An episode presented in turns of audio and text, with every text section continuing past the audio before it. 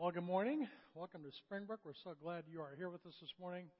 Hope everybody had a great Thanksgiving. Uh, my family did. We had all of our kids come in from around the town, around the different states, and uh, we had turkey and got to hang out, and they're all going back home today. So now the house is, I don't know, it's going to get back to normal, but it's going to be quiet. So, how many didn't have turkey? Did Everybody have turkey?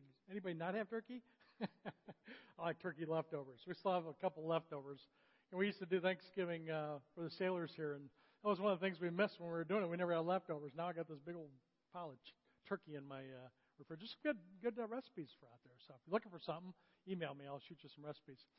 Well, we're glad you're with us this morning. Today we're finishing up our series called The Case for Faith, and today we're going to be looking at the fact that we can uh, trust the Bible. And I am really excited about the opportunity to teach on that because um, I absolutely love this book.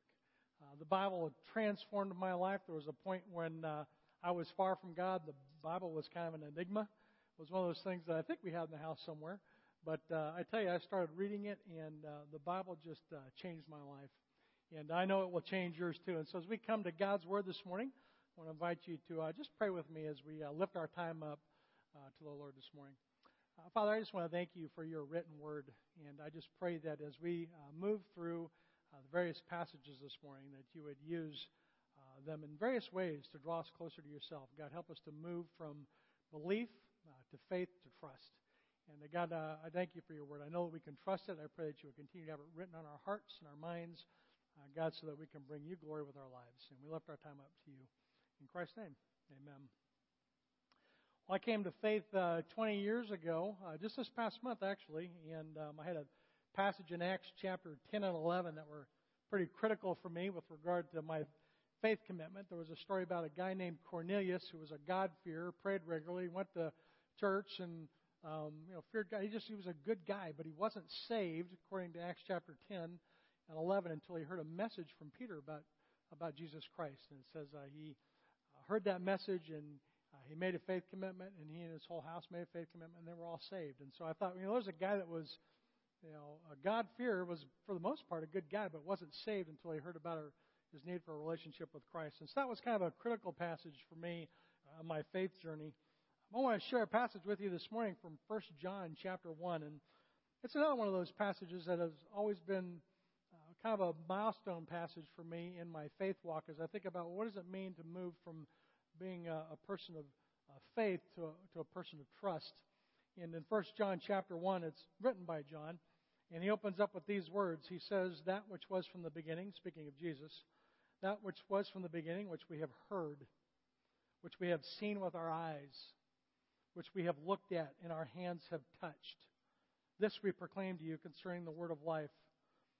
The life appeared, we have seen it, and we testify to it, and we proclaim to you the eternal life which was with the Father and has appeared to us. We proclaim to you what we have seen and we have heard, so that you may have fellowship with us, and our fellowship is with the Father and with His Son, Jesus Christ. We write this to make our joy complete. I can remember the first time I read that, I was kind of captivated by the fact of all how many of his senses were at work there. You know, he saw it, he touched it, um, he, uh, his hands touched it, and it, all of his senses were at work. He didn't taste, but I was amazed at how many how many of his senses were at work with regard to what he's telling us about Jesus. And the, the point that he, he's trying to make here is, is, hey, look, I saw this, and I'm writing this down to you so that your joy may be made complete with me. And it was one of the things that was attractive to me about that was is like, wow, this is this is firsthand eyewitness testimony. You see, for me, the book, had, uh, the Bible, has just always been kind of a an enigma. I never did understand it. I thought it was written in Latin. We had the Latin Mass, and I found out it was written in Hebrew and Greek, and all of a sudden I found out it was okay for me to read it. and then I found out it was okay for me to get a translation that I could read and understand, because the one I had was a little hard. And I started reading through the Bible, and it occurred to me that what we had is not just a collection of some myths or some stories, but we had history in here. We had eyewitness testimony in here. We had we had men and women that God used whose stories were captured in here so that we could come to know and understand and believe and have trust in a God that really does have wants to have a relationship with us. You know, this is the only religious book that was not written by someone, quote unquote. As we look through it, we're going to see in just a little bit it was written by a vast variety of people over a long period of time. You know, the Quran was written by only one guy, Muhammad, in 650. And so we've had this book. It's been around for over 3,500 years. It's the oldest written book on a religious belief system. It's trustworthy. It's true. And so this morning we're going to look at the fact that we can trust the Bible. It is life transforming. And we're going to look at six reasons why we can trust the Bible this morning. Now, I've got to tell you, I had 20 to begin with. this is a great book. And there's a lot of great reasons to believe in this book. And I got it down to 12. I thought, well, that's too many. People are not going to want to stay for that long. And so I got it down to 10 and then finally ended up at 6. And so there's six reasons this morning. I'm sure you could probably summarize this down to four, probably one or two. I actually there's just one for me, but you know, I thought these six good reasons really kind of summarize what I thought were really rational reasons for us to believe in the Bible. I hope that uh, you find them uh, rational as well. And so, regardless of where you are in your journey this morning, I pray that you're drawn closer into an appreciation for God's Word, maybe drawn into a closer relationship with Him or encouraged uh, in your faith. Six reasons we can trust the Bible. Here's the first one we're going to call it personal experience. You know, one of the reasons that we can trust the Bible is that it gives the experiences that it claims. You know, for example, the Bible says that God will forgive our sins. That's a claim that, claim that it makes. That's a, an experience that I've come to have. The Bible says that we will forgive our sins if we come to Christ. I came to Christ and God forgave my sins. He changed my heart. He changed my mind. He changed the way I think. He, he removed guilt from me. He was enabled me to move beyond the baggage of my past. When the Bible says that God will forgive your sins, He means it. Because I thought I always had to be a better person. I mean, going to church was something that I thought, well, you know, the good people. you know, I didn't realize that God met me right where I was at, and that God would forgive me where I was at. And that was good news to me. That's news that I experienced. In Romans 5, chapter 8, it says this God shows his love for us in this, that while we were still sinners, Christ died for us. That is great news. That we don't have to clean ourselves up, that somehow we don't have to have our act together, that we don't have to have you know, a right perspective, that God will come down and meet us right where we're at and forgive our sins. That's the reason Christ died for our sins. You know, God will meet us right where we are at. In 1 John 1 9, it says that we confess our sins. He's faithful and He's just, and He will forgive us our sins and cleanse us for all unrighteousness. You know, because of Jesus' death on the cross, I can be forgiven. That is great news. That's something that I have personally experienced. I'm able to live my life differently than I once did. 1 Corinthians says that when we come to Christ, the old is gone, the new has come. We're a new creation in Christ. And I have experienced that personally. I've experienced that forgiveness that is ours in Christ. The, the Bible promises forgiveness, and I've experienced that. The Bible also says and promises us salvation, and I've experienced that as well. I have the assurance of spending eternity in heaven with God. I no longer have to worry about being separated from God from all eternity. I have the assurance, the promise of spending eternity with God in heaven. I've experienced that promise. I have the assurance. You know, Romans 10:8 says this, verses 10, 8, 9. He says, "The word is near you, in your mouth and in your heart. That is the word of faith that we proclaim. Because if you confess with your mouth that Jesus is Lord, and you believe in your heart that God raised him from the dead, you will be saved. And so Christianity is not about a bunch of people that are walking around waiting for heaven. It's about people that have experienced forgiveness and are experiencing salvation right now. When we confess our mouth, Jesus is Lord, and believe in our heart that we raised him from the dead, we are saved now. I'm working out my salvation, and it will be realized at the point that I die and I stand before God, but I am experiencing salvation right now because of who I am in Christ. Jesus said in John 10:10 10, 10, that I came so that they could have life and have it to the full, that we would not be just you know led astray and by evil, but we can have life and have it to the full right now. We can experience salvation right now. It's a promise that the that the Bible makes that I have experienced. You know, I can remember when I came to faith in Christ. It was uh, almost 20 years ago.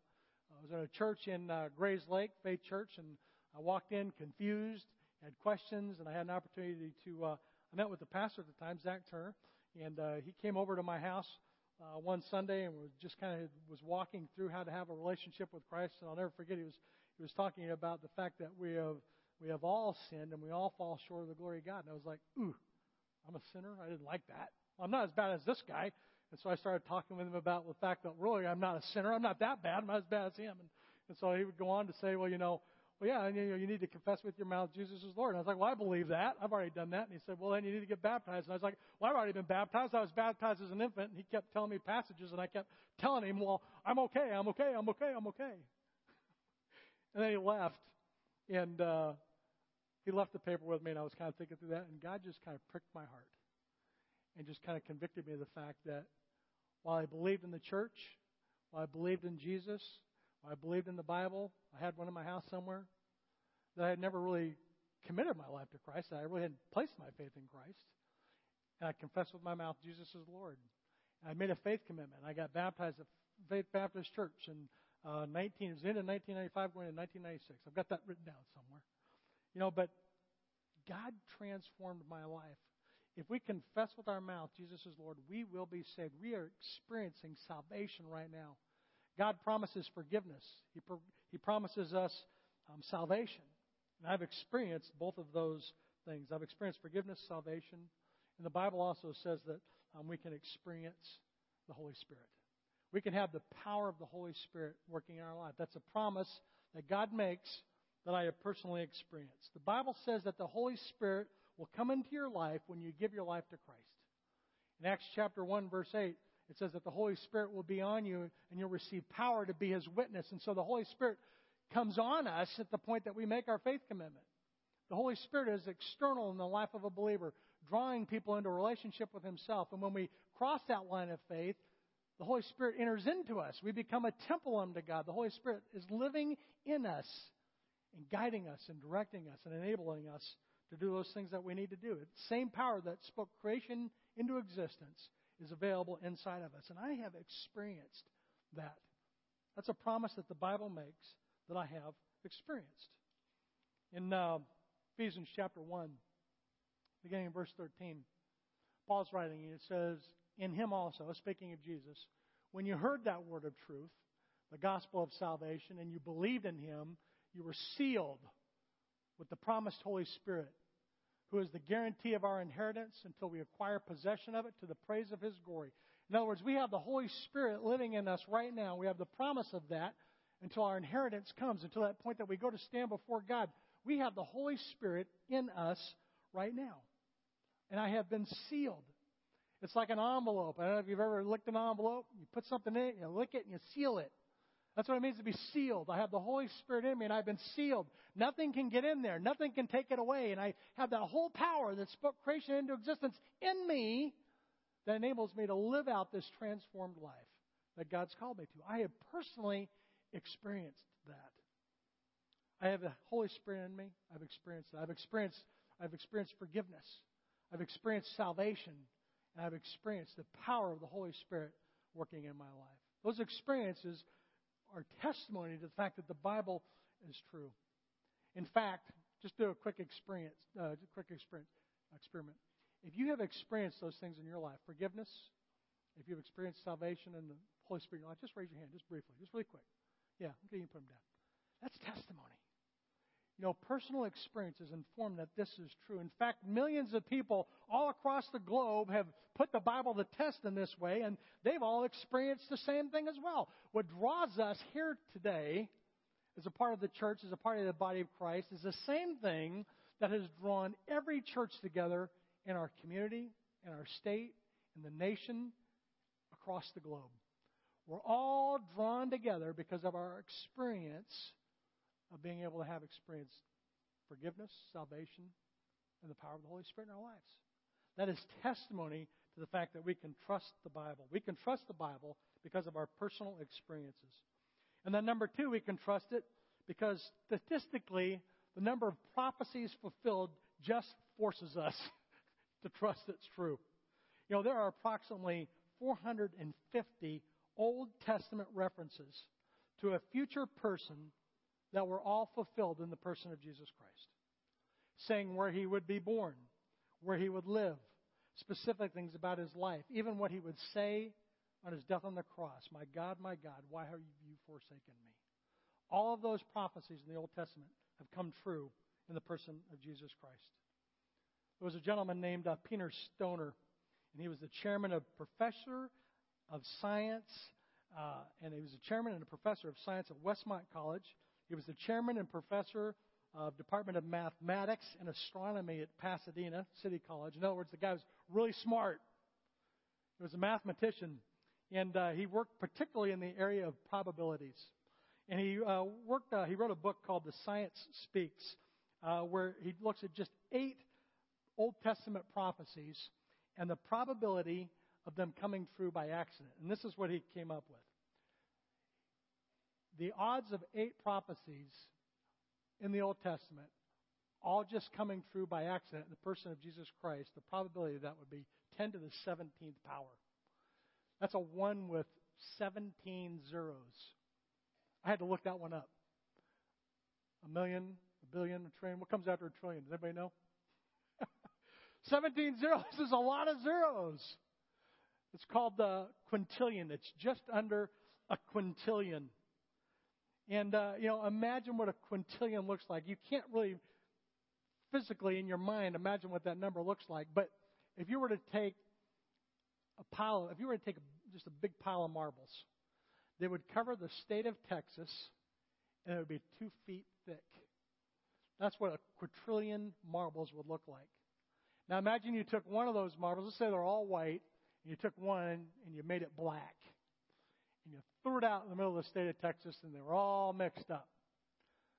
Now imagine somebody blindfolded. You're blindfolded and somebody says to you, go find that black marble. The odds of you finding that are one in a quintillion. That's what one to 10 to the 17th power looks like. That's what the odds are of just eight prophecies all coming true in the Old Testament from when they were prophesied to when they came true in fulfillment in Jesus Christ. That's just for one. The prophet Isaiah says this in Isaiah chapter 7, verse 14. Therefore, the Lord Himself will give you a sign. Hey, Christmas is coming. Do you know that? The Lord Himself will give you a sign, and behold, the virgin shall conceive and bear a son, and you shall call his name Emmanuel. So we've got the birth of Christ coming. And uh, it's a part of a prophecy that Isaiah gave in chapter 7, verse 14. It has its fulfillment in the New Testament in Jesus Christ. In book of Luke, in chapter 1, it says this An angel's talking to Mary and saying, Hey, look, you're going you're going to have a baby. And she says to the angel, Well, how can this be that I'm going to give birth to a son, since I'm a virgin? And the angel answered her, And the Holy Spirit will come upon you, he says, and the power of the Most High will overshadow you. Therefore, the child will be born, will be, that will be born to you will be called holy. He will be the Son of God. And so this prophecy of Isaiah in chapter 7 comes to fulfillment in Luke chapter 1. That's one. That's one prophecy that has been foretold that's come true in Jesus Christ. There's over 450 more of them. the probability of eight of them is just one in a quintillion. I can't even say the word. You know what? There is no possible way that somebody could have made all this up. Can you imagine what it would be like for somebody to make up the idea of, hey, let's make up all these prophecies and let's wait to see if they come true thousands of years later? I mean, you just you couldn't make that up. And so the statistical probability of all those prophecies being fulfilled forces us to come to the grips with the fact that, hey, there's something in this book that we need to pay attention to. This book is trustworthy. It's true. Looking at all the prophecies and the number that have been fulfilled give us a solid reason to believe in the trustworthiness of the Bible. So we have our experiences, we have prophecies, and then number three, we have scientific support that gives us reason to believe and trust in the Scripture. How many of you have heard of uh, Albert Einstein? Everybody know Albert Einstein, right? He's the guy that came up with the E equals mc squared. Everybody know that formula? You know, I was watching my kids uh, just work on their homework, and I got biology and math in there, and it's amazing how much you don't you realize you don't know until one of your kids asks you, "Hey, what about this?" My kids don't even ask me anymore; they're they're out there. But uh, Albert Einstein was a pretty smart guy too. He was a scientist, theoretical physicist, and uh, when it came to creation, he kind of came to the conclusion after looking around that there had to be a creator. He says the scientist is possessed by the sense of universal causation. His religious feelings take the form of a rapturous amazement at the harmony of natural law which reveals an intelligence of such superiority that compared with it, all the systematic thinking and acting of human beings is what? Is an utterly insignificant reflection. And so Albert Einstein, as he thinks about and just looks about and thinks about all of the physics, came to the conclusion now, look, there's got to be some kind of a superior authority that's over all of this. As a scientist, I know a lot of times people feel like science and Christianity are at odds with one another, but they're not. Science actually points to and supports the idea that there is a superior, all knowing being. In fact, Fred Hoyle, an, an influential astronomer, astronomer who's kind of looked at the stars, he's an expert on the stars, and the alignment, uh, says this. A, he said there's a common sense interpretation of the facts suggesting that what? A super intellect has monkeyed with the physics. I love that word monkeyed with. That gives me hope for my vocabulary. This guy's really smart and he's using the word monkeyed with, so I like him already. There's a super intellect that's monkeyed with physics as well as with chemistry and biology, and that there are no blind forces worth speaking about in nature. The numbers one calculates from the facts seem to me so overwhelming as to put this conclusion almost to rest beyond reason. And so here we go. We see another scientist really pointing to this idea of a creator. Science is not at odds with Christianity. In fact, science points to the idea that there is a creator. One of my favorites is uh, this. There's a guy named Herbert Spencer, and he was a philosopher. He was really famous in his day about taking um, scientific discoveries and applying them to uh, uh, uh, philosophical matters. He says this Everything that is knowable is either time, force, action, space, or matter. Everything. Everything scientifically fits in and exists into one of those categories. Everything that we see, know, experience fits into one of these five categories. Look at Genesis 1 1. Very first book of the Bible. In the beginning is time. God, force, created action, the heavens, space, the earth, matter. You know, when you take a look at science, science just is constantly pointing to the existence of creation. I was looking through uh, different um, scientific websites. There's a lot. There's just a ton of information uh, on the internet right now about just being able to find how science and Christianity and the Bible are working hand in hand. There was one guy, I forgot the quote, said that all of our futility of climbing the mountain of knowledge, we've gotten to the top and found out we've just met the religious people of the Old Testament. you know, everything points to creation. Science points to a creator. And that doesn't come as any surprise at all, really. If you look at Romans 1:20, it says this: God's invisible attributes, namely his eternal power, his divine nature, have all been clearly perceived ever since the creation of the world in these things that have been made, so they are without excuse. Everything cries out about the existence of God. And so when you think about science, it points to a creator. It points to a Bible that claims to be a God that loves and cares for you and wants a plan for you, who claims to have created it all. Science points to the accuracy and authenticity of the Bible. It also points to that not just from a creation perspective, but from an archaeological perspective. Archaeology is a study, it's a scientific study. And one of the things that I was looking at uh, last week, and this is another website. There's actually a, a website you can sign up for now. It's uh, uh, the Bible and, and Archaeology. I think it's a pretty, pretty sophisticated title. Uh, but you can sign up for that. There's a little place that you can sign up. You give them your email address, and they will email you every time that a discovery happens that coincides with something in the Bible. Pretty fascinating, actually.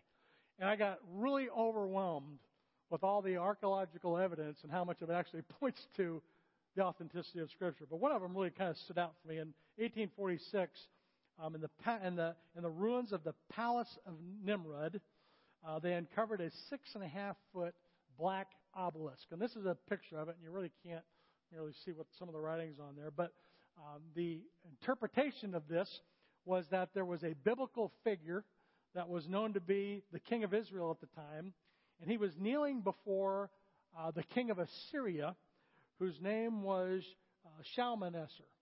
And uh, Shalmaneser had come in from Assyria and he had taken captive uh, the Israelites. And so this whole story is played out right there. And it's one of the most complete Assyrian obelisks yet discovered. And it's historically significant because one of the things that you find is you find this exact same story told in Scripture. Look at uh, 2 Kings chapter 18. In the fourth year of King Hezekiah, which was the seventh year of Hoshea, the son of Elah, king of Israel, Shalmaneser, king of Assyria, came up against Samaria, besieged it, and at the end of three years, he took it. And the story would go on to take that at the end of this conquest, they were all taken captive, and they all ended up being underneath this king of Assyria named Shalmaneser. And so the story that you find on this obelisk that was found is the exact same story that you find unfolded in Second Kings. And it was really fascinating. And so this was one. There's like a hundred. I had to pick one that was really good. I thought that was really fascinating because it was a one to one correlation. You know, and then we've got uh, we've got the uh, um, Dead Sea Scrolls. You know, between 1947 and 1956, some 900 manuscripts were found in a cave around Qumran. 900 manuscripts. You know, they were, uh, as you look down through them, 200 of those manuscripts were actually tied to or scrolls that were portions of the Bible itself that were dated from 250 BC to uh, 80 68.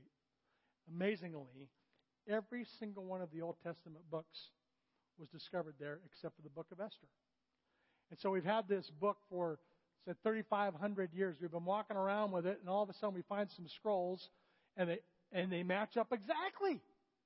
Does that come as a surprise to anybody? They matched up exactly. Science, from an archaeological perspective, is constantly uncovering and revealing things that are validating what we have in Scripture. You know, there was a point when people were looking down through some of the names of these cities, and they were like, these aren't real cities. These are all mythical cities. You know, just just not too many years ago, Jericho was validated. Haran, Hazor, Dan, Shechem, Samaria, Gezer, Beth Shemesh, Beth Shean, Bathsheba. All these cities that we've seen named through Scripture are all being uncovered in reality through archaeology. Science is routinely and consistently pointing to the accuracy and the trustworthiness of our Bible. We have experience. We have uh, science. And we've got, you know, the hope of God's Word. All these, all these things are pointing to the accuracy of Scripture. And the fourth reason that we'll look at that we can trust the Bible is that it withstands the test of text criticism. You know, apart from the personal experiences, the prophecies fulfilled, the scientific support, text criticism is one of those issues that every piece of literature has to stand up to with scrutiny. Text criticism is a scientific method used to determine the authenticity of original manuscripts and what they said. And what they've discovered about the Bible is that its narrative is uniquely and accurately woven together in a way that there are no inconsistencies. There's no inconsistencies or errors within its pages. You know, a, there's a unity in 66 books that all teach of a triune God. They all point to the deity of Jesus Christ. They all point to the personality of the Holy Spirit. And they all talk to and address the issue of the fall, the depravity of man, salvation that's ours through grace. The Bible is uniquely woven together in a way that it withstands the most scrutinous text criticism. Just some of the things that we look at when we look through the Scripture, some of the things that you can see. The Bible was written in different areas. It was written across three different continents. You have Europe, Asia, and Africa. It was written by approximately 40 different men with extreme diverse backgrounds. And it was written over a period of 1,500 years. As you look down through some of the things that they have written, as you look down through this more, look at this next slide. The Bible doesn't contradict itself at all as you read through it. It contains no errors. All of the writers understood that they were writing what God had for them. You know, most writings, as you, you know, as I mentioned, you know, Muhammad, most writers are writing from the perspective of this is what I believe or this is what I think. Every one of these men were writing from the perspective that it was something that God had given them to give to us. All the authors present different perspectives, but every single one of them proclaims the same one true God, the same way of salvation in Jesus Christ. It becomes quickly apparent that no human could have devised this kind of complexity in any type of a writing. No one could have orchestrated the harmony of the teachings of Scripture. It just isn't possible. From a text critical perspective, the divine authorship of the Bible is the only answer that can explain how this has been put together. So, text criticism is one of those issues as well. In Exodus chapter uh, 17 and verse 14, uh, it says that the Lord said to Moses, I want you to write this as a memorial in a book. So God instructs Moses to write this. Jeremiah says, The Lord, the God of Israel, says, Write in a book all the words that I have spoken to you. That passage that we looked at at the beginning in 1 John chapter 1, beginning in verse 1, it said this That which was from the beginning, which we have heard, which we have seen, which we have looked at, which we have touched with our hands, we're writing these things so that our joy may be complete. So you can know these things as well. The Bible is written from the perspective of what God has for some. It was not written by a man. God instructed men to write these things down, and every single one of them, from their unique, different perspectives, over a period of 1,500 years, with a variety of backgrounds from different continents, all point to the same divine authorship, the same one creator, the same hope, plan of salvation, the same person of the deity of Jesus Christ. The Bible has been divinely woven together, and it has withstood the test of time over thousands of years. From a text criticism perspective, you can trust it. And number five, you can trust the Bible because of the lives of the disciples. You know, I have to tell you, of, of all of these, this is the one that I think probably was the one that um, got my attention the most. you know, when you read through the lives of the disciples, it becomes so crystal clear that every single one of them believed wholeheartedly with their entire being that Jesus is who he claimed to be. Every single one of the disciples clung to and understood and believed who Jesus was. In Matthew chapter 4, beginning verse 18, we see that Jesus is um, walking by the Sea of Galilee. The beginning of chapter 4, beginning in verse 18, it says this While they were walking in the Sea of Galilee, he saw two brothers, Simon, who is called Peter, and Andrew, his brother and they were casting a net into the sea, for they were fishermen. And he said to them, Follow me, and I will make you fishers of men. And immediately they left their nets and they followed him. They left everything behind. Going on from there, he saw two other brothers, James and the son of Zebedee, and John his brother. They were in a boat with Zebedee their father, mending nets, and he called them, and immediately they left their boat, they left their father, and they followed him. They left their livelihood. They left their jobs. They left everything about the, they left their family. They left everything behind and followed him immediately. They gave everything up to follow Jesus Christ. And they were with him for three years. For three years, they were with him. They studied with him. They slept with him. They lived with him. They listened to him. They learned from him. And then he died. He was buried and he rose from the grave. He ascended into heaven. He left them all by themselves. And then what did they do next? Time for us to find something else to do? No, that's not what they did. They continued to tell others about Jesus. They continued to be obedient to what God had called them to do. And they continued to live out a life that pointed people to Christ. They continued to live out everything that they've learned. And it, and it didn't end very well for them. You know, we have two of the disciples' deaths are actually recorded in Scripture. The rest of them are collections from early church fathers and early church writings that give an indication for how they died. But let's look at it ended for each one of these disciples. John the Baptist, we know that was beheaded. Uh, we know that James was put to death by a sword. Peter was believed to have been crucified upside down in Rome. Matthew was killed by a sword wound. Bartholomew, Bartholomew was flayed to death by a whip. Andrew was crucified on an X shaped cross. Mark was dragged to pieces by the people of Alexandria in front of their pagan idol. Thomas was stabbed to death with a spear in India. Continuing on, Matthias, the replacement for Judas, was stoned and then beheaded. Paul was tortured and beheaded. John was imprisoned on the island of Patmos before being freed. He was the only one to die peacefully. And as we move into the next generation of disciples, we have Polycarp, who was a second century disciple of John. He was stabbed to death while being burned at the stake.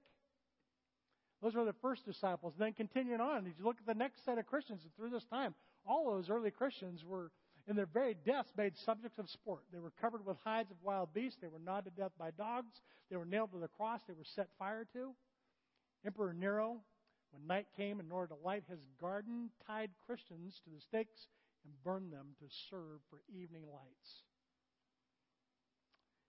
You know, if anything, the lives of the disciples are proof that what's in here is true. They left everything behind men and women gave their lives because what they found in here was true. They all believed that Jesus was who he claimed to be.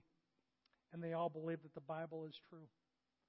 You know, Peter, in the book of Acts, would stand up and give his first sermon in chapter 2, beginning in verse 22. He stands up and he says, Men of Israel, hear these words. Jesus of Nazareth, a man attested to you by God with mighty works and wonders and signs that God did through him in your midst, as you yourselves know, you saw them, you heard about this, you know about this.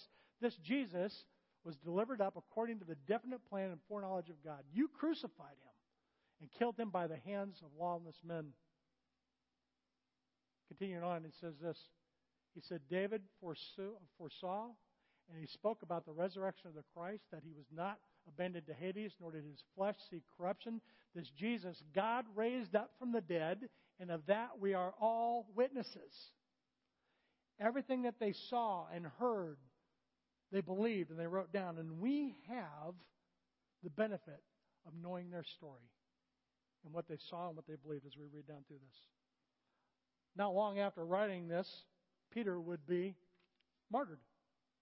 You know, Peter would go and, and be crucified, and he would give his life for what he believed to be true.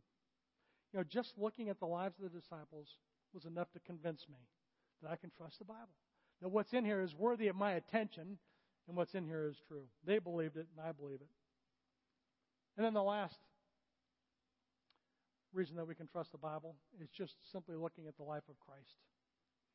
You know, in the book of Luke, um, there's some men that hear Jesus is in town and he's teaching in someone's house, and they have a paralytic friend, and they hear that Jesus has been healing some people, and so they take his friend over to the house. Probably many of you have already heard that story. Um, if you haven't, I'd encourage you to read through it. It'd be a good read. If you haven't ever read the story of the paralytic being healed, read through Luke chapter 5. So they think, uh, hey, let's let's give it a shot. Let's take our friend over to the house. And they get there and they can't get in. They go to the top of the house. They dig this hole in the top of the house. Jesus is in the house. There's crumbs falling all over his head. And boom, this guy falls right in front of him. He's laying on a mat. And uh, he looks down. And beginning in uh, verse 20 of chapter 5, it says this When he saw the faith of the men, he looked down at the man and said, Man, your sins are forgiven you. That's not really what I came here for. Well, that's what you get. So, in the midst of this, and then he goes on to continue to teach. And while this is happening, the scribes and the Pharisees are all beginning to question him, saying, Who is this who speaks blasphemy? Who can forgive sins but God alone? Jesus had just forgiven him his sins, and so Jesus, by implication, is implying to be God, because who can forgive sins but God alone? See, Jesus believed that he had the power to forgive sins. Jesus believed that he was God. You know, when I talk to people, you know, Jesus wasn't God. He was just a good guy. He was a prophet. Jesus was not just a good guy. He was not just a prophet. Jesus was God. He believed himself to be God, and he died and was crucified because of his belief that he was God. That was the reason he was crucified. The Jews got tired of this. They thought, we got to get rid of this guy. He was crucified because of his claims to be deity. Jesus was either a lunatic, a liar, or he was who he claimed to be. If he was a lunatic, then everybody was lunatics that were following. You know, if, if I claim to be God, you guys would all think I'm a lunatic, right? And funny enough, I could claim that, and I could go find somebody. I could go find some other lunatics, and I could start a world religion up. You know, it's amazing how many times that happens. Jesus was either a lunatic or he was a liar. In just a moment, we're going to talk about his life and how it led to the cross, and how the fact that if he was a liar at some point, I think he would have given that up. Or he was who he claimed to be. He was God. The scribes and the Pharisees are grumbling at him. And so Jesus says in verse 23, he says this Which is easier to say, your sins are forgiven, or to say, rise and walk? Which one would be easier? The words are easy. You know, healing somebody and having them get up and walk are probably a little bit more difficult. So that you may know the Son of Man has the authority on earth to forgive sins. He said to the man who was paralyzed, I say to you, rise, pick up your bed, and go home. He continued on. Immediately, the man rose up before them. He picked up what he had been laying on and he went home, glorifying God. You know, Jesus would go to the cross for his claims to be God. If I made that claim to be a lunatic, I don't think anybody would follow me. I don't think anybody would really follow him if he was a lunatic. If I was a liar, I don't know. I think I would cough that up somewhere. I think he would have coughed that up. You know, if I had claimed to be God on my way to the, you know, just thinking through his life, being spit on, being ridiculed, I don't like ridicule. So if I make, if I say something and somebody calls me on it, I'm usually pretty good. Oh yeah, you're right. I don't like the ridicule. I certainly don't like being spit on. I certainly don't like getting beat up. If I was lying about something and you spit on me and hit me, I'd probably go, oh, okay, sorry. I mean, he takes it all away. And if you stuck a crown of thorn on my head and drove them into my head, I'd probably at that point say, okay, wait a second, maybe not. I think you would have got me with the first nail going into his hand, let alone the other hand, and then the feet, let alone dying on the cross. I don't think there's any way that you can come to the conclusion that Jesus was a liar. I don't think he was a lunatic. I think he was who he claimed to be, that Jesus was God. And because of his claims, and because of his life, and because of what he's written, and because of what we have in Scripture, I can believe it. In the beginning was the Word, and the Word was God, and the Word was God, and was with God. I mean, Jesus is claiming to be the living Word, the truth. And everything that we have in here that He has spoken, we can trust because of who He was. In Matthew chapter 27, beginning in verse 54, there's a centurion that's standing there while Jesus is being crucified when Jesus died and he breathes his last, last according to prophecy, the temple curtains torn open, there's an earthquake, and when the centurion and those who were staying there were keeping watch over Jesus saw all this, they saw the earthquake, and what took place, they were filled with awe and said, Truly, this was the Son of God. He is who he claimed to be. The life of Christ, in and of itself, is a reason to trust the Bible. There is no human explanation for the life of Christ. If men wrote this book, there is no way they could conceive somebody like Jesus Christ. They could never conceive of such wisdom found in Scripture. They could never write anything that would change a life the way it's changed mine and yours and so many others for so many years. They could not ever make the mouth say such profound things that you find in here. They could have never devised this incredible scheme of redemption that God has for mankind that's revealed in this book. There's no explanation for the birth of the church than the fact that we can trust this book. We're here because of what's in this book. You can't make that stuff up. You can trust the Bible and you can trust what the Bible says. You know, my experience, there's three types of people. There's people that believe in Jesus. There's actually four. There's atheists, but if you can talk to an atheist for a little while, you can really get them to the point, well, if you gave me enough proof, then I would believe. Boom, you're agnostic. And so there's three types of people. There's people that believe in Jesus or have heard about Jesus, but they have not placed their faith in him. They know his name, they know he exists, they believe in him, but they really haven't placed their faith in him. And then there's people that have placed their faith in Jesus, but they quite haven't trusted him. or they haven't trusted him with other areas of their life, or there's things that they're holding back. And so I place my faith in Christ, but he's he's the Lord of my life. Maybe in these areas, but leave this one alone. And so then there's people that are just, you know, they've they're, they're, they've made a faith commitment, but they're not really fully trusting God. And then there's people that have trusted God. They've trusted God. They're sold out for Christ. They're effective at witnesses. They're effective at accomplishing what God has for them, and they're part of building up God's plan. They're part of God's plan. I think there's three, those same three types of approaches that, that when it comes to the Bible, fall into those same three categories. There's people that believe the Bible, may even have one in the house somewhere. There's people that believe the Bible. And then there's people that have placed their faith in it and they're looking through it and they're studying it and they're they're trying to figure out what's in there. And so they place their faith in there and they're they're figuring it out. And that's exciting. And then there's people that have trusted the Bible. They study it. It's transformed their life. It's something that when they want answers, they go to to answer their questions in it. They turn to Scripture for a purpose. And then when they read it, they do what it says. You know, in James chapter 1, James writes this Be doers of the word, not just hearers only, deceiving yourself. For if anyone is a hearer of the word and not a doer, he's like a man who looks intently in his natural face in the mirror. Be like me looking in the mirror and going, Oh, I got some schmutz right here. And then looking in the mirror and then looking at himself and going away and then forgetting what he once looked like. You know, typically when we go to look in the mirror, we make some adjustments, right? Can you imagine looking in the mirror and going, ooh, that looks pretty bad, and then walking off and not doing anything with it? That's what James says don't do. Instead, we're to be like the one who looks in the perfect law, the law of liberty, and preserves it, being not just hearers who forget it, but doers who act on what they're reading. And it's then that we're going to be blessed. This morning, if we reduce trusting the Bible to just six points and we don't do anything with it, then we've missed the point. Romans 12:1 says, "Be transformed by the renewing of your mind. Then you'll be able to test and approve what God's perfect will is. You'll be able to do the things that are in it." And so, we need to seek God not just for what He can tell us that we know to be true, but how we are to live out our lives. What we study and what we read should change us. It should result in some kind of a behavioral change.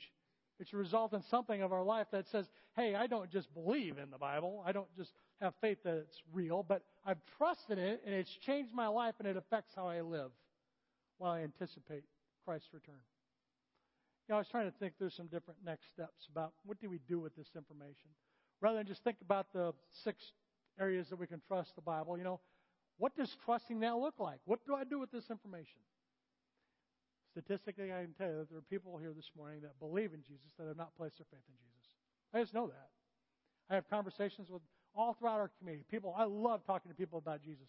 People in this community have questions and want to talk about Jesus. It's amazing. It's fascinating. I am so glad that people believe in Jesus and want to talk about him. But it's my prayer that they would cross that line of faith and not just believe that he exists, but that they would come to the point that they understand their need for a Savior, that they are sinful, that they are fallen, and Christ is the solution. That's my prayer, that they would come to make a faith commitment. And maybe they identify through Christ's baptism. You know, my wife and I made a commitment to one another. We got exchanged rings is a symbol of our covenant commitment. Baptism is a symbol of a covenant commitment that we make when we make our faith commitment. And so some of you might need to make a faith commitment this morning. Or maybe you haven't been had an opportunity to be baptized, or be baptized by immersion. It's an opportunity for you to publicly confess Jesus Christ as Lord and Savior and be a testimony and encouragement to the body of Christ. And so that might be your next step. You know, maybe you've made a faith commitment, you've been baptized. You know, my hand is not just a partner with. You know, my hand's not affiliated with my body. My hand's a member. The body of Christ is referred to as a body. We're members of one another. So maybe membership is a is the next step for you. Membership is a biblical principle. It's one of the ways that we step out in faith and trust God for His plan, not just for our lives individually, but collectively as the body of Christ.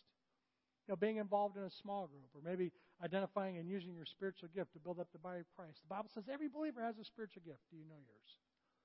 And so part of putting this out and, and living this out in practice is maybe taking some of these some of these steps. Some of you are looking at this list and go, wow, I've done all of these. Okay, what do I do? You know, God needs people to be his witnesses in our community. You know, maybe maybe being a missionary is something that God might be prompting in your heart. We send teams down to Lawndale every month. You know, maybe head down to Lawndale. Think about what God might have for you, not just in our local church, but maybe in our community, maybe across the globe. Almost 15 years ago, my wife and I were talking about stepping out into ministry. I said, "Hey, I believe God's calling me to that." She goes, "Okay, well, let me know when you have faith." I said, okay, I got faith. I think we're going into ministry now. And she goes, okay, well, now how are you going to provide for us? And I said, well, God's going to provide. She goes, no. How are you going to provide? I said, well, we have faith. God's going to provide. How are you going to provide? That's the trust part. And we had to learn how to trust God together. God might be calling some of you to be missionaries. I don't know. Maybe God's just calling you to be a missionary in your workplace and share your faith there, or talk to your neighbor, or invite somebody to Christmas. I mean, God's got something for every one of us, right?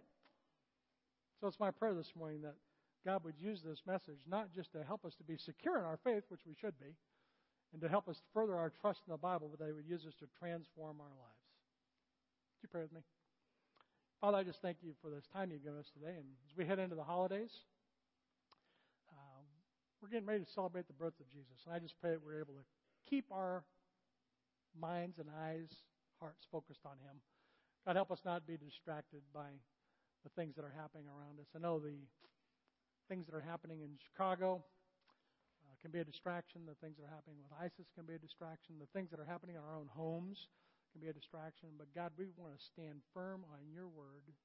I just pray that you would help us to be able to find our confidence in you. The Bible says that we're going to have problems in, in this world, that our peace is in Christ. And so I just pray for each of us that we'd be able to find our peace in you. God, I thank you that you've given us your word, that we can trust it, and uh, God, we look forward to the great things that you have for us, individually and collectively as the body of Christ here at Springbrook. We lift this day up to you for your glory. In Christ's name, amen.